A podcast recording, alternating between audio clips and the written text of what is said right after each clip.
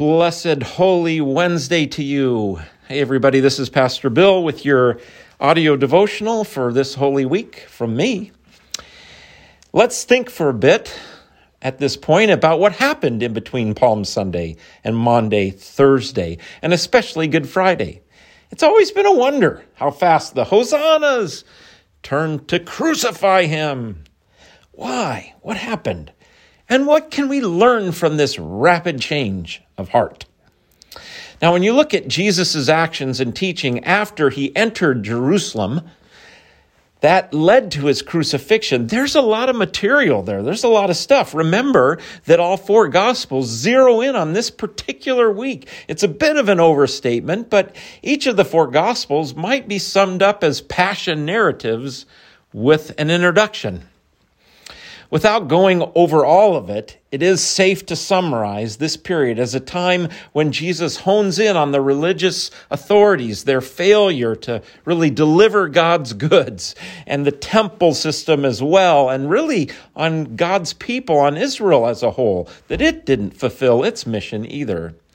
The cleansing of the temple, the cursing of the fig tree, perhaps a metaphor for the temple or even for Israel itself, and especially the parables of the wicked tenants in Mark 12:1 and wedding banquet in Matthew 22:1 make it abundantly clear that something is amiss. I think it's also safe to say that Jesus seems to create the conflict and picks a fight with the leaders. On the surface, one might conclude then that Jesus came to simply clean things up a bit and get the leadership back on track. But Jesus could have done that without the cross, couldn't he? I think Jesus goes about showing that human efforts to keep the law is the real failure. The confrontations and harsh parables are designed to break the people's presumption of righteousness, of being okay, of thinking they've done it. No surprise then that the authorities put Jesus to death and the people and even the disciples turn on Jesus. What, Jesus? We're lost? Completely lost? The only way to be part of God's messianic banquet is to wear some wedding garment given to us and not by our own status, stature, background, heritage, or good deeds? What? Crucify him. What do you and I expect from Jesus? Are we any different than those people 2,000 years ago? Is Jesus going to give us wisdom to be successful and healthy and wealthy and wise? I suspect, suspect that Jesus will continue to come into our lives and take on our presumption of righteousness just like he did 2,000 years ago.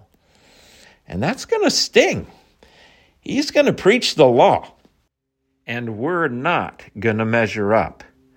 But he does so and did so 2,000 years ago, not to destroy us, but to open us up to the need and gift of Friday and Sunday.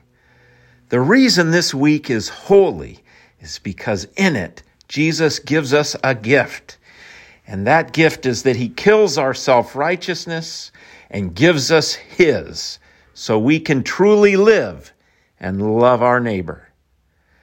Blessed Holy Week to you.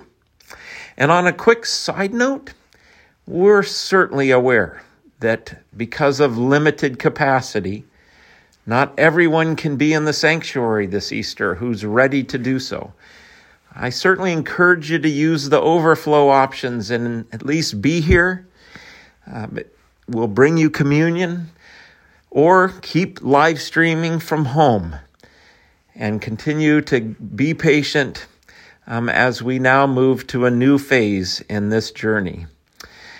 We will keep doing all we can to keep everybody safe and abide by the precautions put forward for us, and we'll still be doing that this Easter.